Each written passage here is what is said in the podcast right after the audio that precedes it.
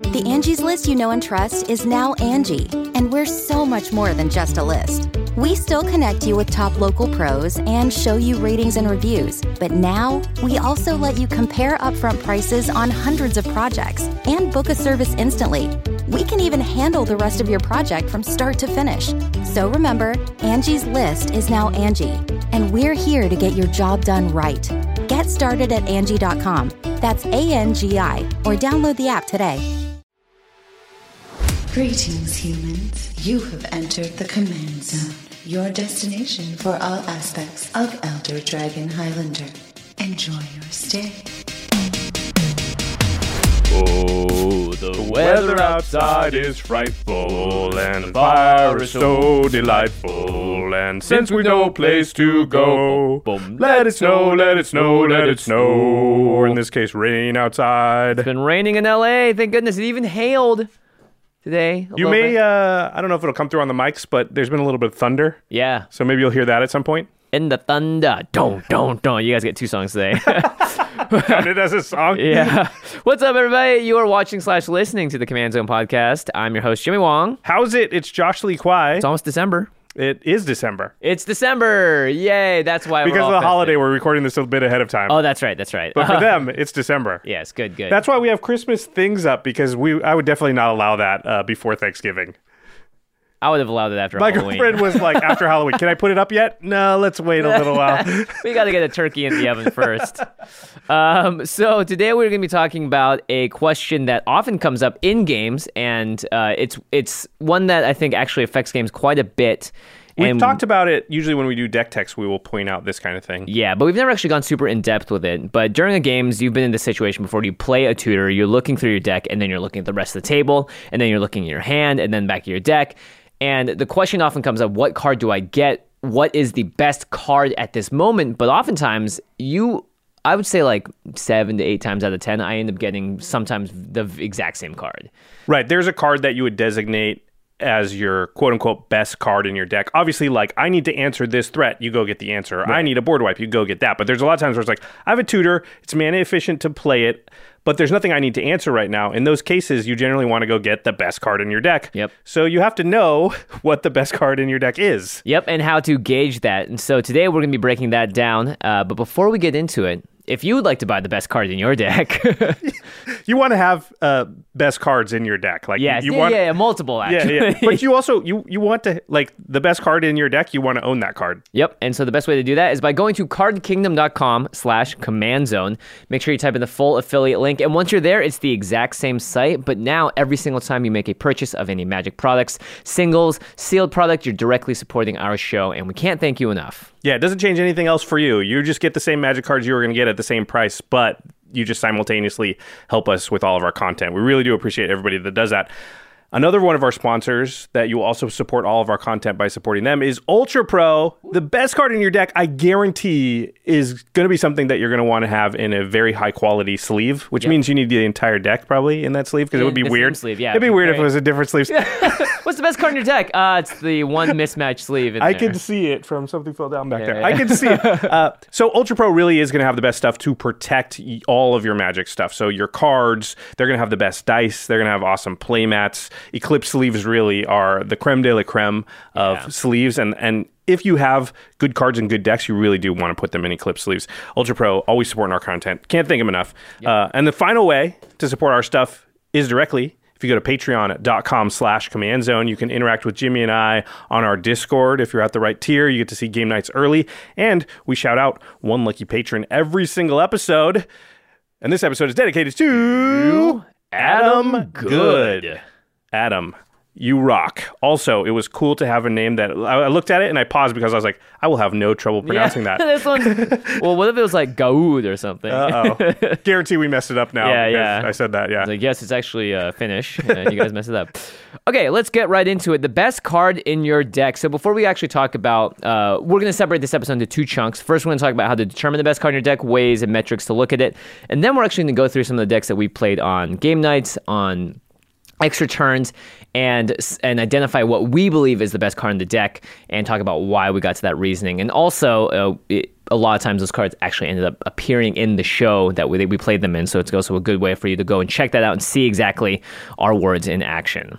I, I after we did that exercise too, and we'll get to that obviously later, but it's interesting to see that there are similar cards or the same cards popping up. Like, Yeah. if a card's in a deck and it's the best card in a deck, it's maybe the best card in different decks too. multiple decks, yeah, because it's a very good card. Yep, and because they all share a lot of similarities. And so let's talk about some of the aspects of what makes a good card in your deck. So the first one that we talk about all the time on the show is just straight up synergy.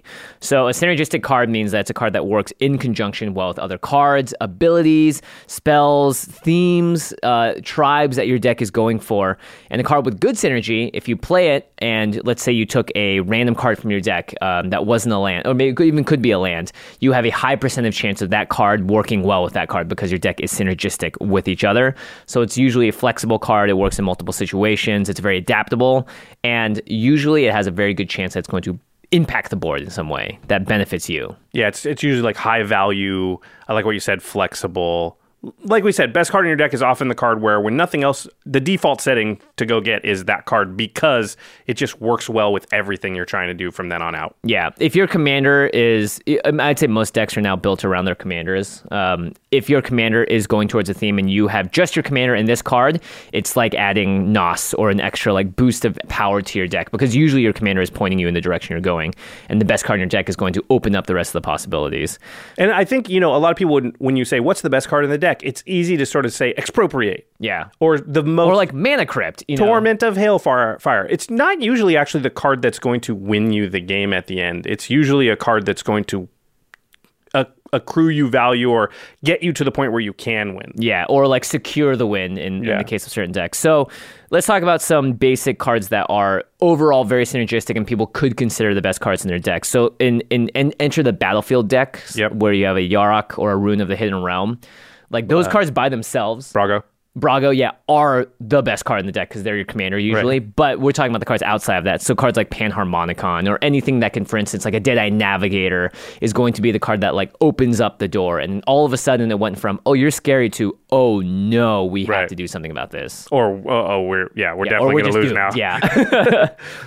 Uh, Panharmonicon is a great one in those. In a, like a plus one plus one counter synergy deck, uh, like a Traxa right. um, or Ramos or Animar, you might go get Hardened Scales if it's early in the game, or maybe Right. something like Doubling Season. Right, those might be the best cards in your deck in those cases because it's like those cards and and Panharmonicon's interesting too, right? Where that doesn't actually do the thing. Right. It doesn't trigger your commander, but it makes everything else the deck is doing uh, at warp speed from then on. Yeah, normally you would say, oh, a card that does nothing by itself, how can that be the best card in your deck? But when that card single handedly makes 70% of your uh, deck twice as good, Yeah. then it's worth it to say that, yeah, you need one piece to make the other piece really function. Usually you'd be like, if the card doesn't do anything on its own, it's hard to consider it a great best card. But Panharmonicon, you're right. It's just one of those, like, yep. It does the thing. Um, Atraxa is also a really good example because of the proliferate, so it makes it really flexible. It- you could also say Atraxa is the best card in the five color Planeswalker deck at the Right. same time. So like it has a lot of, although I would say Doubling Season is usually your go to in terms of that. And Doubling Season is actually really similar to Panharmonicon in the same way. But Doubling Season would maybe be the best card in the Atraxa deck, whereas Atraxa would be one of the best cards maybe in a five color Planeswalker deck, Planeswalker yeah. deck. Yeah, it's interesting. Yeah. Um, if you have a life gain deck, then a card like Crick, Son of Yawgmoth, is just going to be very good. Or any of the commanders or legendary creatures like Karlov or Ayli, Ayli, Eternal Pilgrim, that are able to use the life gain that you're using and like in a very destructive and powerful way. So. Uh, it's tough because life gain synergies, I would say, like, it's hard to be like, oh, this card is very synergistic with life gain because just having more life means you have more time to do stuff, more flexibility, and there are not that many cards that abuse having a high life total. Yeah, but in life like, gain your, decks, maybe like Well of Lost Dreams might be one Yeah. of your best cards because a lot of times the best card in your deck is an enabler f- for your strategy. In a life gain deck, it might be like you've got a lot of time, but you need other resources like cards. Well of Lost Dreams turns life into cards. Yeah, or you can dome someone with the Death Star and Aetherflux. Reservoir Yeah. might be one of the best cards. Although that, that's probably more of a finisher, but yeah, something that uses your resources really well. And in Yarok decks, it's using the resource of enter the battlefield effects. But in life game, Yeah. I, I could see something like Well of Lost Dreams being the best card in certain life game decks. It's interesting too because I would say the Aetherflux Reservoir is almost better in a deck that is a storm deck or one that wants to play a lot of spells because you get the most value out of the actual card. As a, um, if you're doing it in a Right. life game deck, then you're just looking at the part that says dome someone. and Right, you're not casting five spells and then do gain Yeah. life off of it. 'Cause you're Although we'll gain you a little life. Yeah. Yeah, yeah. Um, tribal synergies, any creature that's a lord, so it says all zombies get plus one, plus one, those are often the better cards in the deck because they affect, again, a huge swath of your deck. Uh, and then you have a lot of the cards they've reprinted uh, printed recently, like Herald's Horn, Vanquisher's Banner, that all give you card advantage and care about the tribe. And a card like Arcane Adaptation that makes your tribe work even with the creatures that aren't in your deck. If you're trying to go for like a, a less fully focused tribal deck, Yeah, that's interesting. And I've seen tribal decks where the best card in the deck is Conspiracy, right? Which turns all of your creatures into a certain tribe that you choose. Arcane Adaptation is similar. Um, Yeah, because maybe you didn't build your deck to have 100% tribal creatures, but you need that card because it really makes the rest of your strategy work out. yeah, if you already have all elves or something, you don't need Conspiracy or Arcane Adaptation. And now the best card might be Vanquisher's Banner or something similar. That's probably too high mana cost, but something that says all your X tribe draws your card or whatever. Yeah, yeah, yeah. Um, and finally, uh, land synergies is also something that I think it gets overlooked a lot just because lands are so powerful. We've talked about how mass land destruction doesn't really happen uh, in common games of EDH, so your lands are more protected than your artifact ramp. So cards like Golos, Tireless Pilgrim, obviously are incredibly powerful for land decks. Same with the Lord of Windgrace and Get Gitrog monsters. And in those cases, cards like Glacial Chasm might be the best card in your deck, or something Crucible that of Worlds, I could Crucible of Worlds, yeah. yeah, the best card in your deck. any of those effects. Just that a fetch land might be the best card in your deck. yeah, that's true. Um, uh, Life from the Loam. So all of these cards, you can tell like they are highly synergistic with the deck, and because of that, they're able to become quote unquote the best card. Um, and I would say the overall overall power level of synergistic cards goes up with the more cards in your deck that can work with it, just because you have a higher chance of when you play it, and you will draw into something that does good stuff with it. Um, and there are oftentimes a lot of cards, like we talked about the expropriates and all that stuff, but just by themselves will be good no matter what. So a crick deck, a crick in a mono black deck you could put it in pretty much any heavy black deck and it, it will be very good. And you could put Golos as the commander of almost any five color deck and be happy with it. I got to stop us really quick here because I learned that it's Kirik. It's Kirik? Yeah, About, but there's no I. there's a apostrophe. Kirik. Yeah, so there you go. I learned that from some wizards people. After having said it, Some actual wizards? some actual wizards. Although they've been incorrect before, but sure, I, I get their argument. It has an apostrophe anyway. Yeah, I like Kirik yeah, It's better than Crick anyway. of yeah. I'm still calling it Gave though, even though they want to call it Gave. I like Gave way better. Yeah. What was the other one? The uh, the one mana make make a bunch of dudes. The elf token guy, green white Selesnya. Reese. Reese, yeah. We call it Riss, but it is Reese. Yeah. sure. sure. I mean, I, Sure. Enough people said it that I'm like, yep, that must be how it is. All right, I like Kirik. I can live with Kirik. Yeah, Kirik. Okay. Sounds like a character of the Dragon Ball Z now. We're on the same page now. All right, let's talk about power level. Yeah, so a card's inherent power level can also just make it or determine it to be close to the best card in your deck or maybe the best card in your deck, even if it's not inherently synergistic with the rest of your deck. So we mentioned this a bit briefly. If your deck just has no synergies and is all just straight good stuff, then a card like this might be the best card in your deck. For instance, and they're often like eight, nine mana as well. I, I mean, I find it hard to make like a seven plus mana card to designate it as the best card in the Mm-hmm. deck because you just can't go get it on turn three. Right. So how can that be the best card? It's situational. I would count the best card in your deck something that's like five mana or less most of the time because early turns, that late game stuff, just Torment of Hailfire is just not useful until later. Yeah, and, and like It's the most card that- powerful card in your deck, but is it the is it the best card? Yeah, and a card you can play on turn four or five is going to last you through turn 11, whereas a card you play on turn nine that may not win you the game is only going to last you like an extra, you know, like you have a lot more use out of a card that lasts a lot longer. Right. Um, Herald's Horn, I think, was a really good example of this when we had the Kumena deck that I played, Mm-hmm. just because it, it came out early and just kept accruing value over and over again. Yeah, it was just so good turn after turn, and like you're a little head, then you're more head, then you're a lot ahead, and it's all because of this one card just sticking Yeah. sticking around.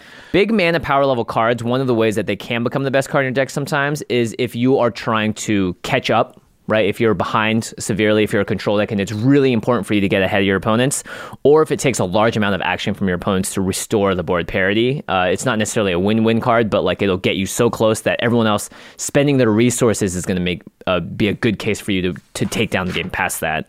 So there Ooh, back on the table. There's some immediate win cards that we always talk about, and again, these are not necessarily the most the best card, but they will be the most powerful. So expropriate, insurrection, time stretch, omniscience.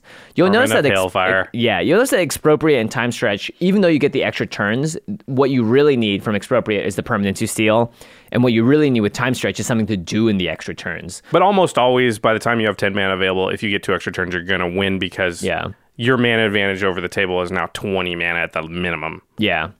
Um, if you're in a more controlly deck and you are trying to set the pace of the table and s- decide what happens, then you have a lot of cards that I, I call like the very hard to recover from cards. So a, a very well timed Cyclonic Rift, obviously. I mean, I think a lot of people could say yes, Cyclonic Rift is the best card in my deck, but that would also signify to me that maybe your deck isn't built with maximum synergies. Yeah, I don't know that. I don't know that it is. Like, it's certainly the best in some scenarios. But again, if you look around and the board's pretty much even, like you're not behind. You don't Right. want Cyclonic Rift there. You don't want to rift your, you, you know, you don't want to rift until you're like setting them back. If it's early in the game, especially like the time Oh, when you're going to play. sucks early, yeah. Yeah, if you're gonna at, on the same turn you're gonna play Panharmonicon is usually not a turn where you would want to play Cyclonic Rift. You Mm-hmm. know, because if you're free to play Panharmonicon, then you're you know you're in the developing part of the game. So I think that Cyc Rift is great where it's great, but it's not great always. Although I guess you can say the same for Panharmonicon. Right. You know, You need a little bit of setup. and you don't want to draw it on turn 14 necessarily. It might be too late for the value to be accrued, but. In general, there's a lot more turns prior to turn 10 than there are after turn 10. So, Yeah, yeah, yeah. The majority of the games. What was the statistics say that they ended around for you? Well, for us, uh, I we we couldn't do turns when we did our stats, but for game nights, it's around turn twelve Yeah. is average. Yeah, Um, cards like Armageddon too, again, very very powerful, but it much better. For instance, if you were in the Control Shell, eh, or if you were in like a Jhoira deck that you have, Mm-hmm. where Armageddon is potentially the best card in your deck because it's hard to debate between Jhoira and the ten monsters she could put out. But clearly, Armageddon is thing that will- is the thing that will get you to the victory. we know it can't go into Jhoira everybody, but there. Yeah, that the- kind of that effect. kind of effect. Yeah, yeah. Um, you could just play any of the red versions. yeah. of. Armageddon And, instead. and Jhoira does. That's the original Jhoira too, not the new one. yeah, yeah. which is Um, awesome for a different reason. The Praetors have a similar effect, hard to recover from. Playing a Vorinclex and having no one be able to answer it means that everyone is set behind super hard. Again, this may not be the best card, but it might be the most powerful. And there are occasions, and I think this can change a little bit too. It's your best card may not always be the best card in the deck, but it's entirely dependent on the table. But for the most part, I would say like consistently, the best card in your deck will always be the best card in your deck. Right. These could be the best card in certain scenarios. I doubt Vorinclex is the best card in your entire deck in most scenarios, but Yeah. sometimes certainly it is. Yeah. Uh, Jin-Gitaxias is another mean one. Whereas if it doesn't get answered, nobody has any hands. So- Yeah, that's pretty bad. Um, and of course, the cards that just get you extreme value, and as the resulting cases, are often banned. So a long time ago, we would all have said the Prophet of Kruphix is the best card in my deck, yeah, for sure. or Um, a Paradox Engine. Yep. These and these fit the mold of Panharmonicon, Yeah, which I think is often that type of card is often the best card in your deck because it's going to be good in most scenarios. Now, when you're under extreme pressure, maybe not. Although Paradox Engine a little different, it can, it can often just win you the game on the spot. But it was also a good value card. Um, the another one that fits in this category, and I think we'll see that this bears out later when we talk about our own deck. Seedborn Muse is uh, the type of card that's just sort of, yeah. If you don't have anything else that you specifically need to get, Seedborn Muse is just always going to be good. yeah. It's kind of when you're flipping through your deck, it's always one that you bring to the front. Yep. And like, this is a good option. Um, It's and- never going to just do nothing. Almost, you know, if you built your deck and it's in there. it's it's the only sort of like real relic of the untap all your things era that's still around, and we're we're happy for it. We're glad for it. Okay, another way to check uh, if your deck, uh, what the power level of a card in your deck is the quadrant theory, and we've talked about this a lot. And actually, limited resources went back and revisited this recently and went a little deeper in on the quadrants and how applicable they are at different parts of the game.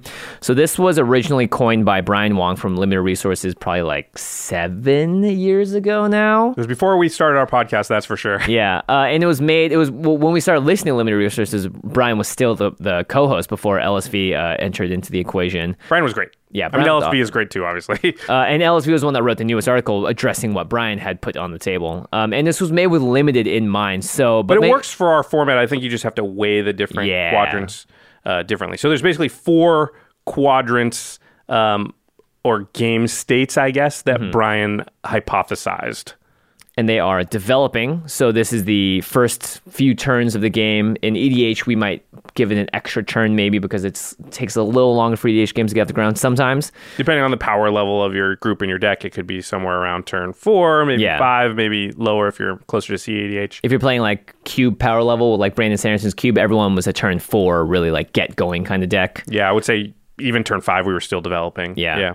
Um, parity is when uh, everything on the board is relatively even, so you don't really have a good attack. They don't have a good attack. You sort of just sort of sit there and look at each other. A stalemate. Uh, it even could be somebody has like a good attack, but it's like a tutu. Yeah. You know, it's mostly even out there. You couldn't, if somebody came to the table and said who's winning, you wouldn't have a, ver- a super clear answer. Yeah, parity actually happens quite a lot in EDH Yeah. because it's not just you attacking one person that can block, but there are other two other players that could potentially crack in at you. So then everyone usually is at a stalemate in a lot it, of cases. It could easily be like Jimmy's a little ahead, but if he actually did anything, then everybody else could hit him. So he And he can't. gets- yeah, so he's still kind of at parity just because his he's not ahead enough for it to matter. Yeah. And then there is ahead. So you are ahead of the table. You just psych rifted. You just did whatever it was, a board wipe that benefited you, a just time played your wipe or something. Muse. Yeah, you just played Seedborn Muse.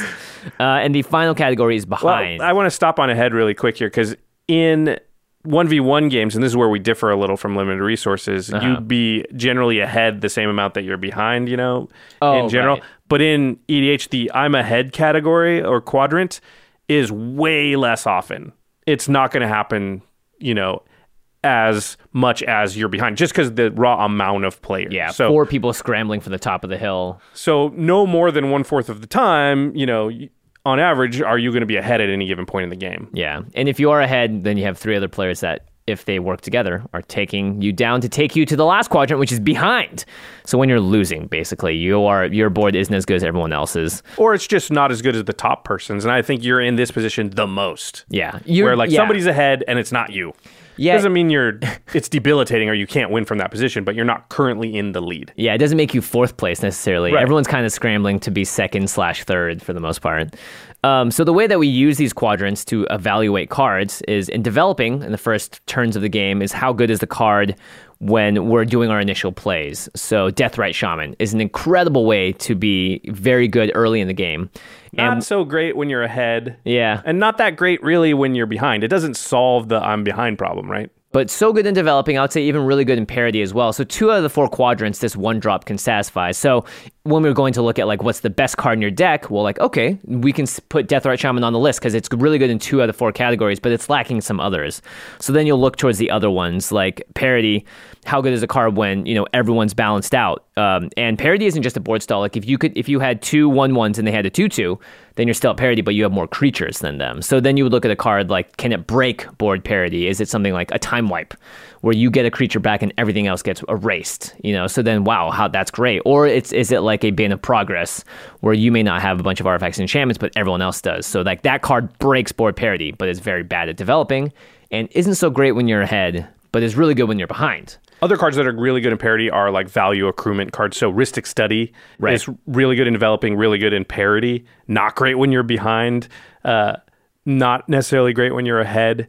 yeah, definitely. Depend on the great. kind of behind you are. If you're behind a little bit and you're going to have some time, Rhystic Study might help you get back in it. So it's not horrible. Right. Uh, ahead, it's like, oh, I need to be closing the game, and that's when you want your big heavy hitters. But Yeah. but yeah, at parity, a lot of times I like Panharmonicon's great at parity, right? You're Mm-hmm. at parity, I'll play Panharmonicon. We're not going to be at parity for very long. Yeah, you're gonna, it's going to allow you to leapfrog in front of other people. Yeah. And actually, when it comes to the last two categories, uh, Brian, LSV, Marshall, everyone else usually considers being ahead as the least important quadrant and being behind as the most important quadrant. Because being ahead is great, especially when you're you know about to win. But in EDH, it's probably the most dangerous position to be in because everyone's got their daggers pointed at you. Yeah, so I actually think that it's this is where we differ a lot from how they think of the quadrants Uh-huh. because win more is a thing that is talked about a lot in standard modern all the 1v1 things because you don't need cards that help you win more Right. that much you're already winning you're doing the thing however in edh being ahead in the game is actually a dangerous position to be in and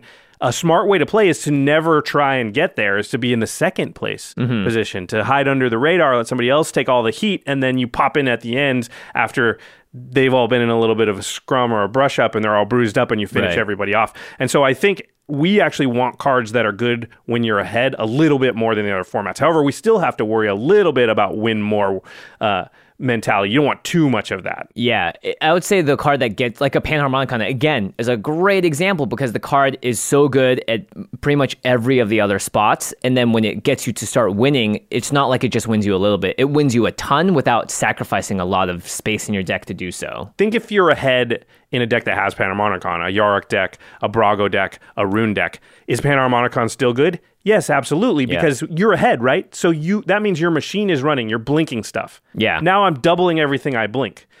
But if you're behind or at parity, it could still be awesome because now I'm doubling everything that I blink. yeah. So when you're ahead, it does a good thing where it really catapults you to the massive forefront. And like Josh said, like it's the perfect time to do it is right when that top player is about to fall off their throne and you decide to race to it.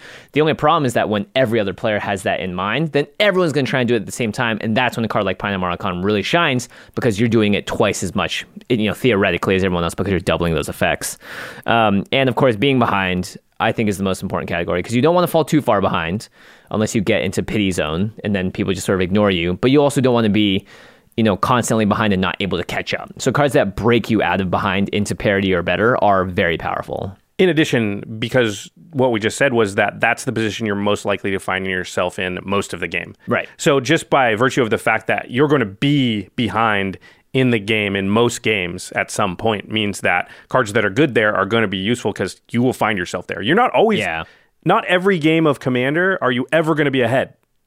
A lot of games you're just behind and you don't win that game and you're Yeah. never ahead in that game at all. And some games there won't be parity at all, but you know, a, a lot will. But almost every game at some point you'll be behind. There are, of course, rare games where you're ahead and you're mm, ahead stay throughout ahead the whole time, But that's yeah. pretty rare.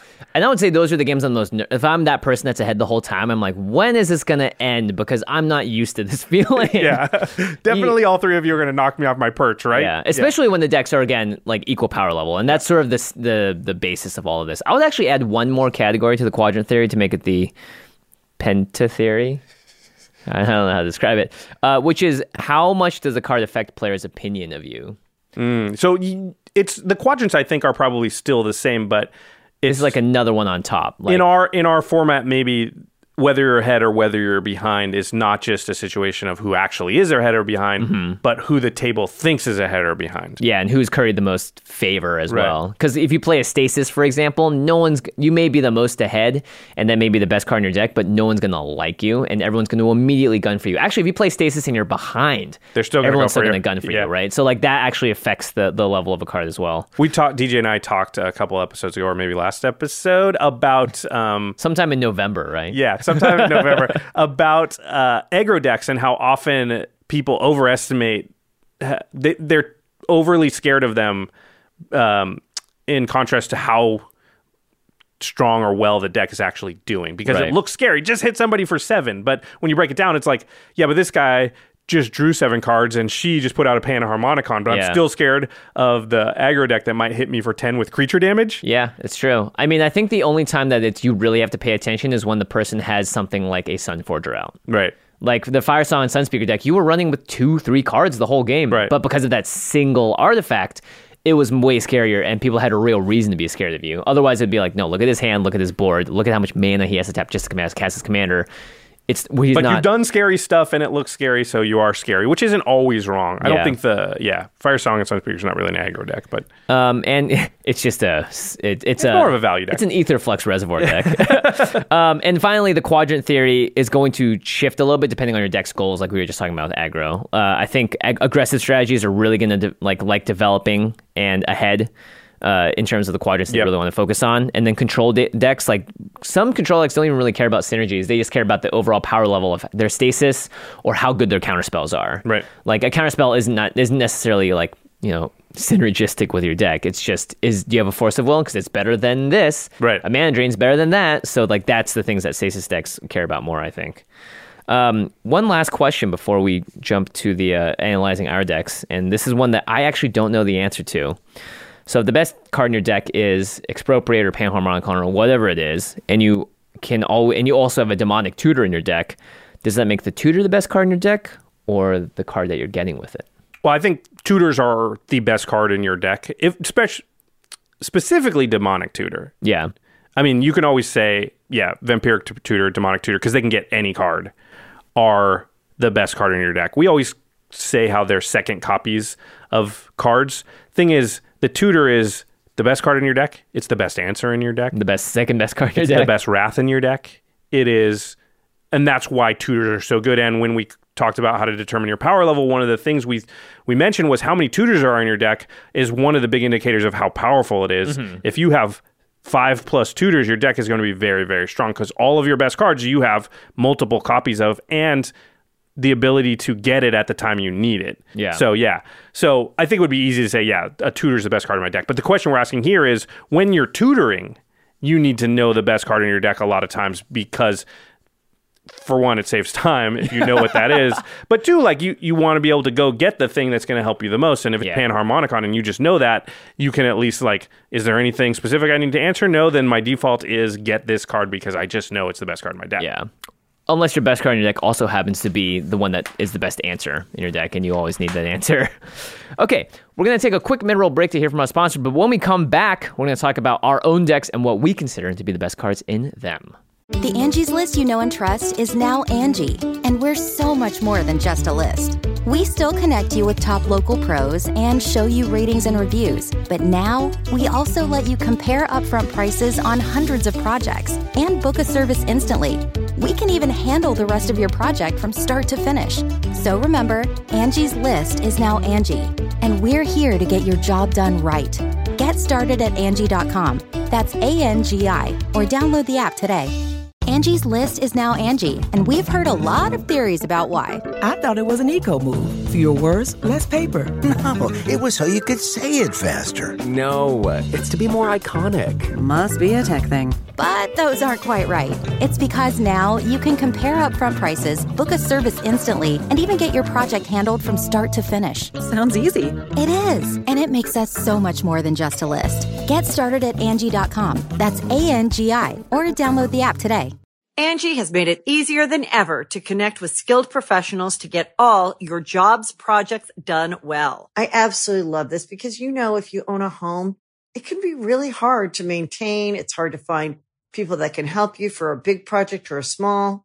Well, whether it's in everyday maintenance and repairs or making dream projects a reality, it can be hard just to know where to start. But now all you need to do is Angie that and find a skilled local pro who will deliver the quality and expertise you need. Angie has over 20 years of home service experience and they've combined it with new tools to simplify the whole process. Bring them your project online or with the Angie app, answer a few questions and Angie can handle the rest from start to finish or help you compare quotes from multiple pros and connect instantly, which means you can take care of just about any home project in just a few taps. Because when it comes to getting the most out of your home, you can do this when you Angie that. Download the free Angie mobile app today or visit Angie.com. That's A-N-G-I dot com. All right, we're back. We're talking about the best card in your deck and why. Mm-hmm. It's an interesting question. Um, so we've talked about how we can value cards in a deck based on the circumstance. So let's take a look at our own decks from game nights and extra turns and see if we can come up with a consensus on what we consider to be the best card in each of those. So the first one we're going to start with is my Roon deck. I played Roon! it. Yeah, I've played it on extra turns episode mm-hmm. two and on game nights episode twenty four. We've talked about this for a long time. This was the second or third episode of the podcast. I think we talked about your Roon deck as well. So this is interesting. So Roon, if you don't know, you tap Roon and you blink something. It comes, it goes into exile and then comes back under its uh, owner's control at the next end step. So you can blink your opponent's things too, which is sometimes useful, but that's not usually what you're doing. You're usually blinking your own stuff for value. So like Mulldrifter is a classic one. Yep. Because you can evoke it, and in response to the Mole Drift, the evoke, Evoke. trigger before you have to sack it, you blink it out, comes back in on your end step. You just drew four cards for five mana. Uh, Roon does cost two mana, and you have to tap it to do it. So interestingly, I don't think Panharmonicon is actually the best card in the Roon deck. Hmm, interesting. Uh, it's a very good card, and I considered it when we were asking this question. But I think Seedborn Muse is the best card in the Roon deck. I would have to agree because of the commander. Yes. Your commander needs to untap and tap to use its ability. And while Panharmonicon makes every single card that your commander is doing this to really powerful, Seedborn Muse lets you activate it multiple times. Now, if you're Brago deck or a Yarok deck, which are also both Blink decks or Enter the Battlefield effect decks, Seedborn Muse is still fine, although you can't play it in Brago. Uh, but not the best card, I don't think, in either of those decks because neither of those commanders has to tap to do Yeah. anything. Whereas Roon needs mana and has to tap. So being able to use Roon on everybody's turn, including your own, means I now get four blink effects. And that's better than, let's say, the two Panharmonicon gives you. Yeah, that's very effective thanks to Seedborn Muse. It's the same reason that Prophet Kruphix is so good. We were all saying you're taking three turns or four turns instead of just one. So yeah, it's a good good instance there to, to understand why a card like Seedborn Muse is voted over a card like Panharmonicon.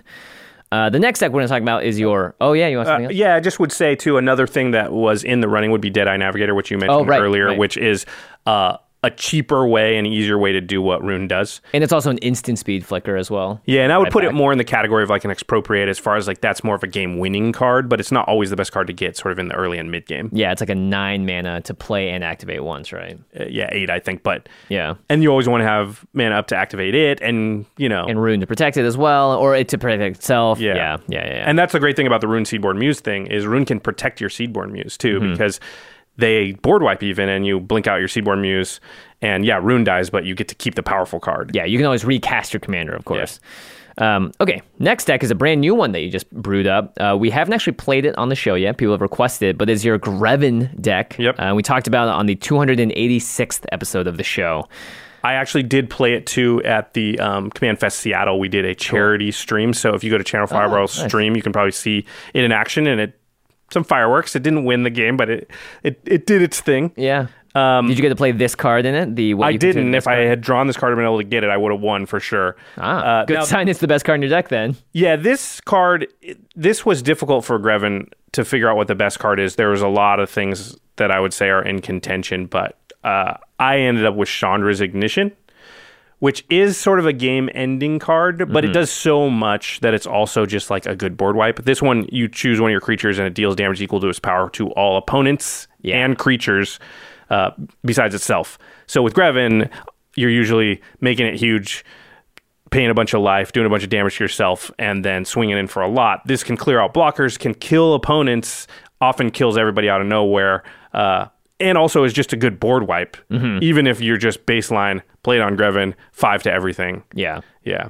But if you happen to get Greven to like 20. Which is not that hard. Yeah. And the nice thing about Chandra's Ignition, and it's also, by the way, the best card in my Neheb deck, is because it deals damage to everyone but you. It's a very one sided board wipe for red, which seems strange because usually red's like, it, you know, no matter what, it's going to hit yeah. everything. Yeah. So Chandra's Ignition definitely has a very special place in my heart as a result of that. And it just can win the game. Yeah, other cards that I might have considered were something like Sword of Feast and Famine, which is just really good value for Right. the Greven deck. Wall of Blood, which is just like, or Necropotence. Necropotence probably the second best card in the deck, which draws you a bunch of cards, also can insta kill somebody Mm-hmm. because you can be like, play Greven, comes back to your turn, doesn't look that scary. They're like, I can take one hit from that thing. Play Necropotence. 16 cards into exile. He's a 21 power, kill you. Yeah, Then I drew 16 cards. Yeah, yeah. yeah, I would say either of those are pretty much up there. Chandra's Ignition like hits every player. Greven being an aggro deck would might might want that more than Than being card like draw. that one person out at one time, right? Yeah, and also Greven doesn't have a ton of trouble drawing cards because you just play like a three mana eight eight and sack it mm-hmm. to Greven. So the card draw is important and you still want it, but it's not as hard to come by as the board wipe slash finisher. Yeah. Okay, next deck is my Marchesa deck, and I don't think I've actually we've seen this on camera yet. Have you not played it on the show? I think we I may have recently, but that episode may Hasn't not aired be yet. aired yet. Yeah, and I'm not sure. Oh, I think I played my Greven deck in that episode. Yeah, too. yeah, yeah. Yeah. Well, tease coming upon tease soon upon tease. to a show near you. Um, so this was actually really hard for me to do too because this is a very value-based mid-range deck, and I actually ha- I was I'm still trying to decide between these two, but I believe Glen Elendra Archmage is the best card in the Marchesa deck. oh yeah, it's so good. It because Marchesa, so Marchesa gives our creatures dethrone. If they attack someone with the highest po- uh, life total, it, you get a plus one plus one counter on that creature.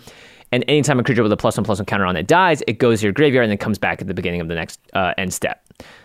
So in the case of Glen Elendra, it already is coming back because it persists and it comes in with a minus one, minus one counter. And if you can get another plus one, plus one counter on it, it basically resets the creature. So it almost is completely unremovable by traditional means that isn't exiling it.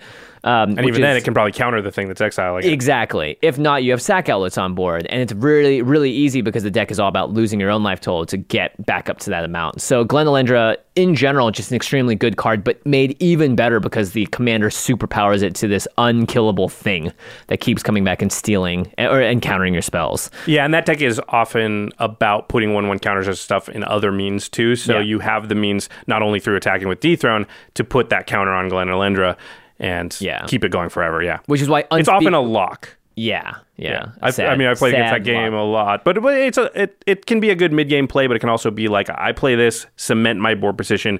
I have six counters in the bank now.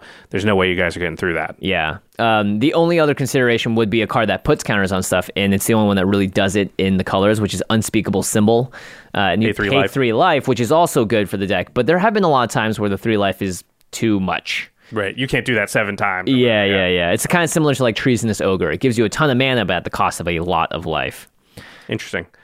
All right, the next deck we're going to talk about is my Golos Golos deck, which I played Golos, in number 28 of Game Nights, the one with Yara, Kamaz, Mm-hmm. and uh, MTG Nerd Girl. This one was pretty easy, I think. It's Scroll Rack. Um, Golos is going to cast cards for free off the top of your deck. There are. I, I went a little light on the. Um, Insanity cards. I went a little light on the extra turns cards, but that's Yeah. the best way and most powerful way to build Golos, and I've definitely seen that out in the wild quite a bit. Yeah, because you just keep going and going and going. Yeah, and what you can do with Golos is just stack the top of the deck with an extra turn spell every time you activate it, and then because you already have the mana to activate it, you do that again on the next turn. So any cards you draw, you put back on top of the library, and you can just basically keep that chain going. Um, and it's pretty easy if you have a scroll rack out to just be like, I take an extra turn, I activate Golos on that extra turn, I take another extra turn, I Yeah. activate Golos on that, and then I'm also casting the other two spells, which are awesome because I put them there with scroll rack. Yeah, and that's the flexibility of Rack is you get to choose. Okay, I want one board wipe, one this, one that. yeah. You know, and then you get to stack the top of your deck that way.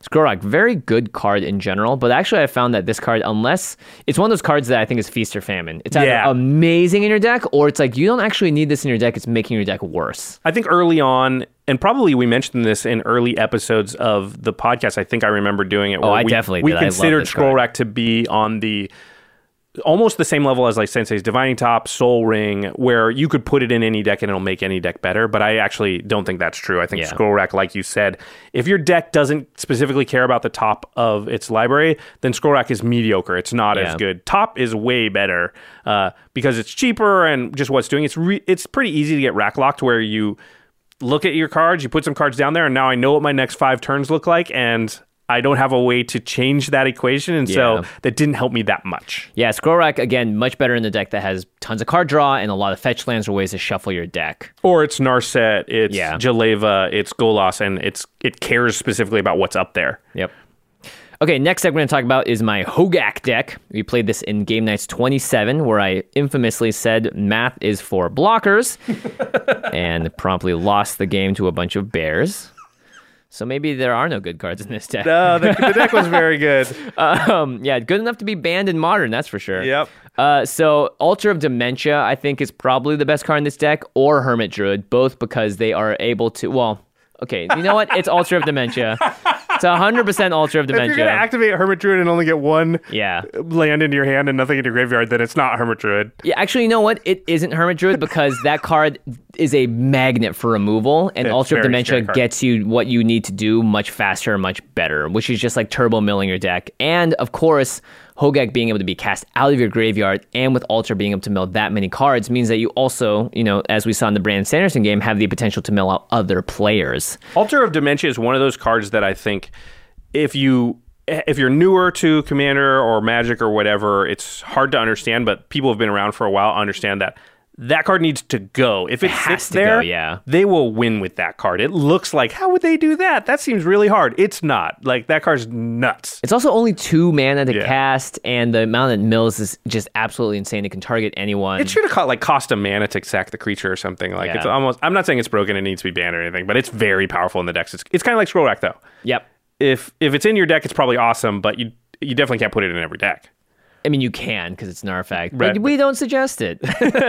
Not a great idea. Hermit Druid, you're right though. It's one of the scariest cards people can play on turn two because definitely there are wins. Yeah, just like straight up. activate win the next turn. So Yep.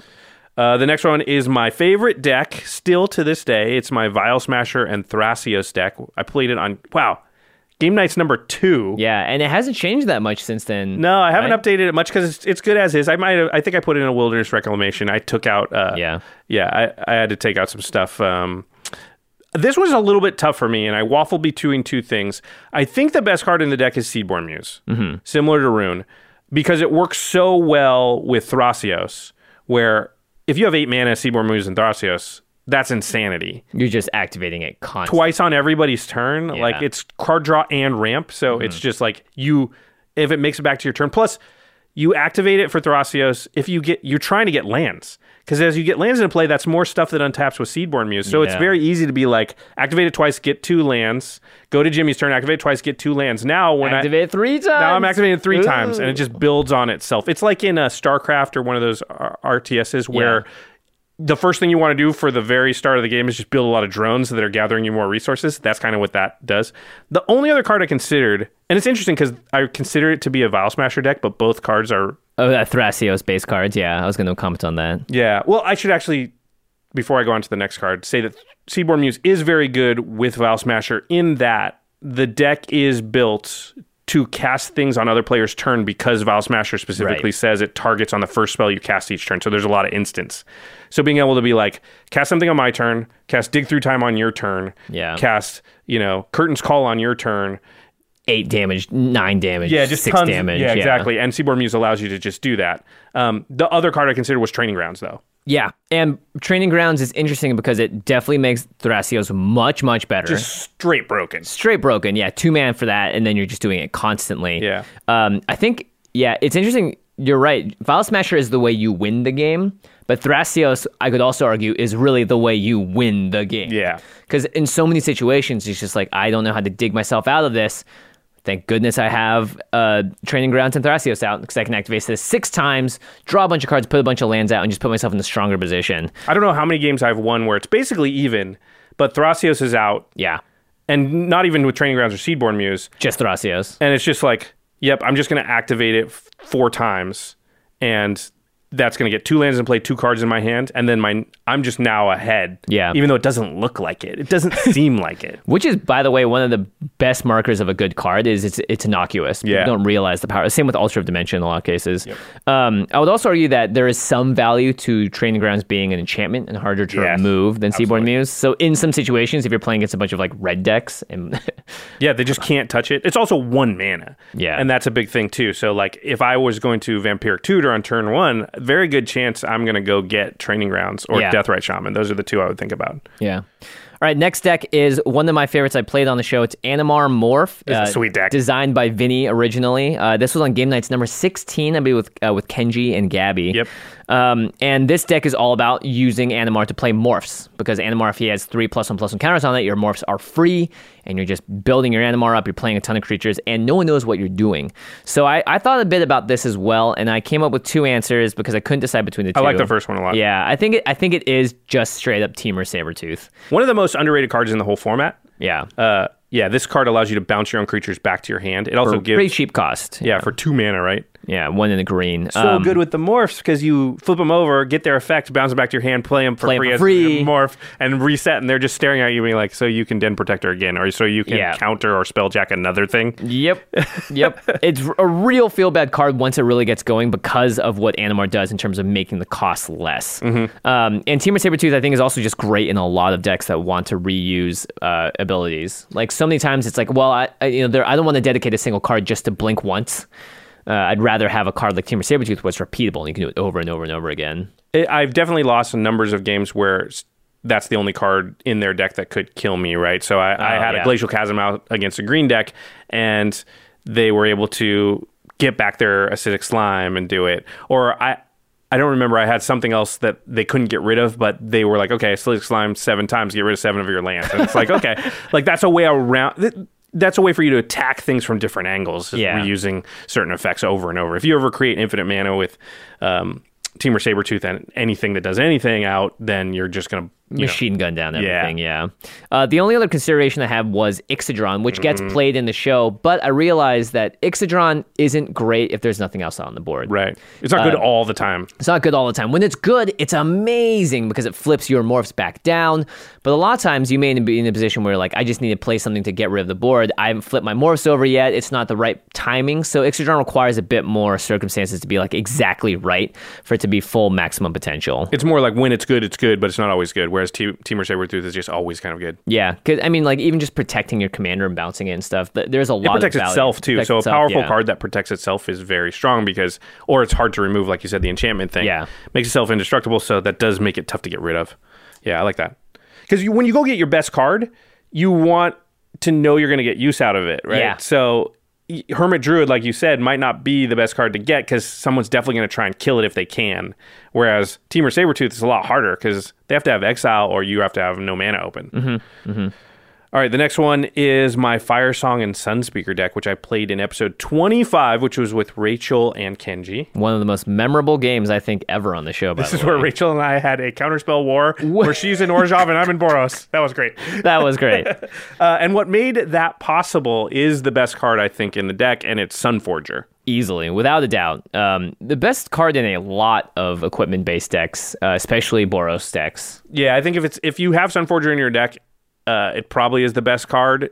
If you're a Boros deck specifically, or even if you're like Mardu, it might be because it just it tutors and casts the card. It's just ridiculous. Yeah, it is pretty ridiculous. Yeah, uh, I considered Aetherflux Reservoir uh, as we talked about, but I think that that fits in the category like Ixidron does, where when it's good, it's really good, but it's not Right. something you'd always go get. Whereas Sunforger, you're just like, I if I could start every game with that in my opening hand, I would do it. That that card is so good in the deck. Yeah, I agree. All right, next up we have my Kumena deck, which is my Merfolk tribal deck in Game Nights 14. There is an argument that a Her- Herald's Horn or Vanquisher's Banner card is the best card in the deck, but honestly, it is just straight up Surge Spanner. This is whenever uh, something gets tapped, you get to pay one in the blue and bounce a permanent. It's ridiculous. and your commander is all about tapping your other merfolk. So this is just one of those cards that by itself works with the commander. You can tap that to make your commander unblockable, and then you can pay the one in blue to start bouncing things.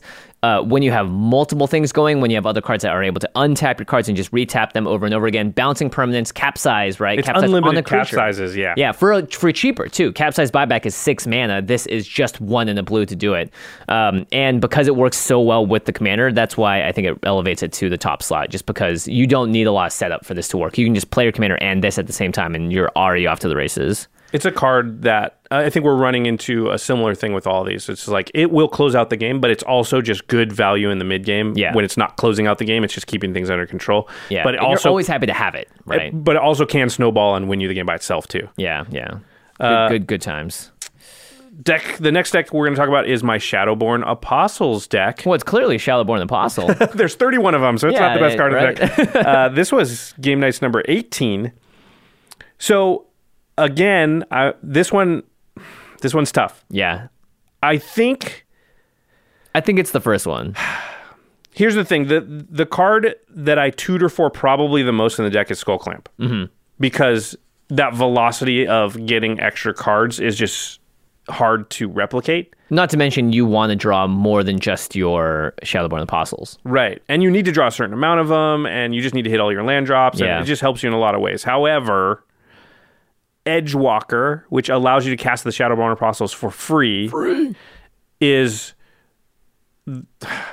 is the card I tutor for the most sort of from the mid game on. Once I Oh, okay. so if I already have card draw going in some other way and or enough Shadowborn Apostles, then but if I if I didn't have either of those things and the game's going kind of mediocre for me, Mm-hmm. I'm probably getting Skull Clamp. However, Edgewalker, it's it's very close. It's hard for me to say which one's better. Are you walking on the edge I'm walking on the edge. of the 2 I'm cards? on the edge. of glory. Uh, yeah, Edgewalker. I mean, just because it gives you the ability, it's it reminds me of the Paradox engine. Yeah. where it's just like go off, go off, can't stop me now because And of with one thing. Athreos, a lot of times you're sacking them all to get a demon, and then they have to give them back to you that you then just cast them again yeah, for free. or they're paying a bunch of life. Yeah. yeah, But if you think of that setup, Athreos is acting as your card draw, Mm-hmm. whereas that setup's not very good if you don't have a ton of, uh, you know, enough card draw, because then you just like play them for free, sack them, get a demon, but then what? yeah.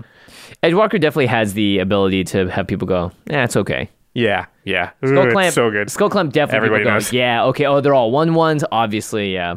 well, speaking of Skull Clamp, Yeah, Kyle's Locust God deck is the last uh, deck we'll talk about today. It's not even our deck. It's not even our deck, but you know, Kyle is really well known for building very powerful decks, very synergistic, very good decks that can win on turn three or four, and sometimes even he's earlier definitely than that. pushed towards competitive EDH these days. He's he's Yeah. enjoying it more. Um, And yeah. I think that's in his character. I mean, I've gone sure. rock climbing with the guy, and he's also very competitive when it comes to that. He is extremely strong and, and puts a lot of effort into it. So it makes sense that his decks would have the similar sort of like knife's edge. Yeah, I mean, I'm not down on Kyle at all because we know that about him. So every time, if you're going to play in a game with Kyle, just play your strong stuff, and it's those are fun games for Yeah, sure. they're fun games. Uh, so this Um, was extra turns number two. Yeah. Uh, Locust God wants you to draw cards, and then it makes hasty flyers. Yes. And so Josh and I both you put down the first one, Skull Clamp, which again, you're making one ones, you're drawing cards and you're making more flyers, so you can just keep making more flyers over and over and over again. It's unlimited card draw based on how much mana How you mana have, you have, and then yeah. you always are up one flyer. Yeah, so I think that's really, really powerful. And then I looked at the list again. And I think there may be a case for Purphoros because it is the almost guaranteed way to close out the game. But Skull Clamp is just so good in that deck.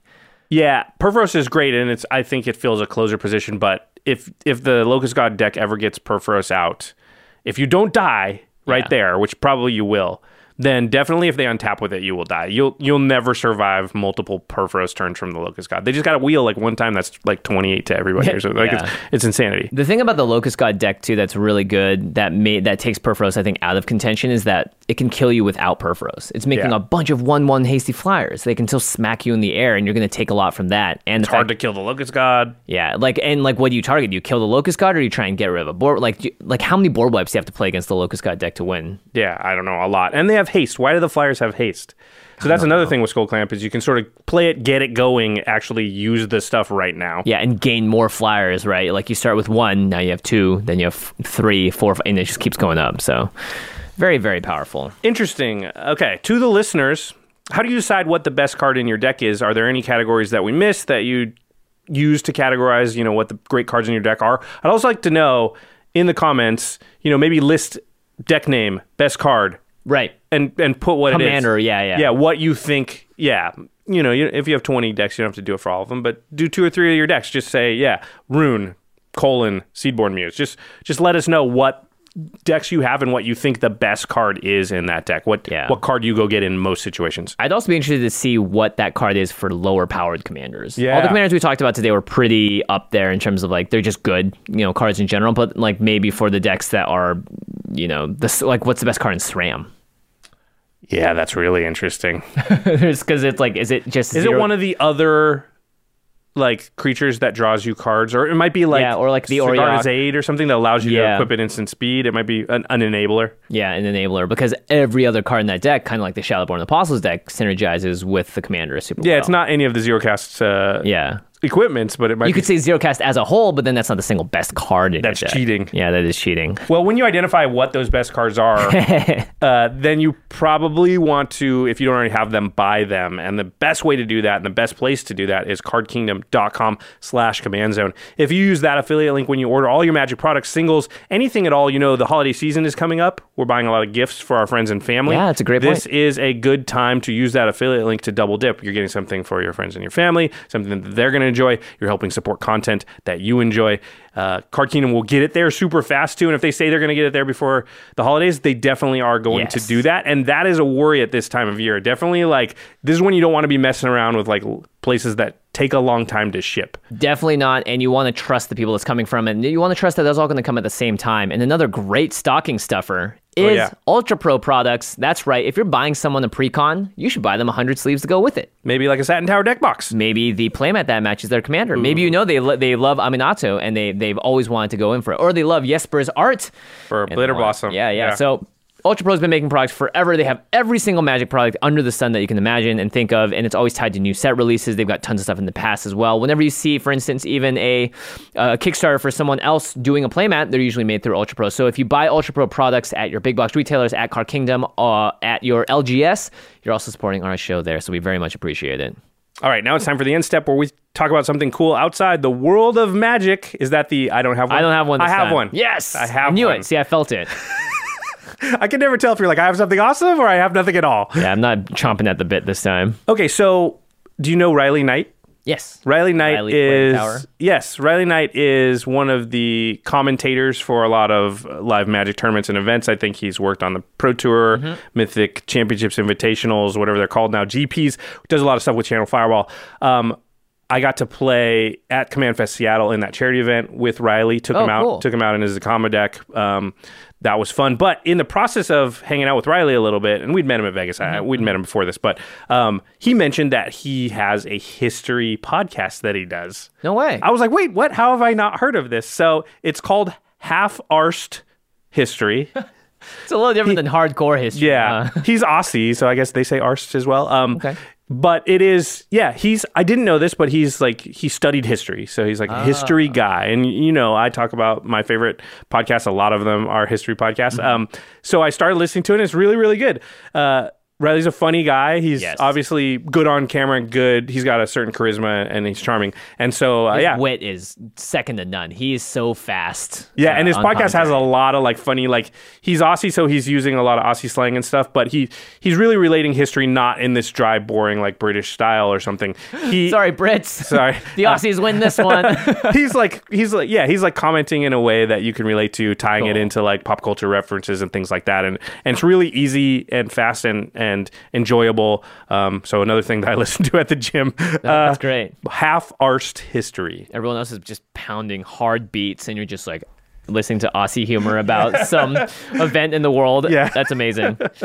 Okay. Uh, if you want to listen to other podcasts that aren't half arsed, you should check out the Masters of Modern. Uh, you can find them at the MMCast online on Twitter, as well as going to YouTube, searching them up. They're doing videos now. And right next to us on collected.company. They're hosted by Ben Bateman and Alex Kessler. Our editing and graphics and logistics team is Craig Blanchett, Ashlyn Rose, Alfred Estaca, Terry Robertson, Josh Murphy, Jake Boss, Sam Waldo, and we just added a new member of the team. Lady Danger is here helping us out. So Welcome, welcome. Yes, tons of editing to be done. Thank you, everyone. Oh, and special thanks to Jeffrey Palmer, who does the living card animations that begin and end all of our shows, as well as the cool animations behind us in the windows. You can find Jeffrey at Living Cards MTG. And of course, all of this is possible thanks to your wonderful support on Patreon, as well as the Kickstarter that just finished Oh, the yeah. game nights. Uh, so again, like when we're making new hires here, when we're adding staff on, it's thanks to your support that we're able to do it and increase the content and all that stuff. So thank you again to everyone that donated. And if you're curious, we will post updates on the website. We're going to be sending out uh, surveys and all that stuff to collect our information. So don't fret, it's all coming. We just need to get everything settled after the big campaign. Yeah, the Kickstarter went really, really well. We were blown away by all the support. So thanks so much, everybody out there. Thank you, everybody. All right, and we will see you next time. Peace.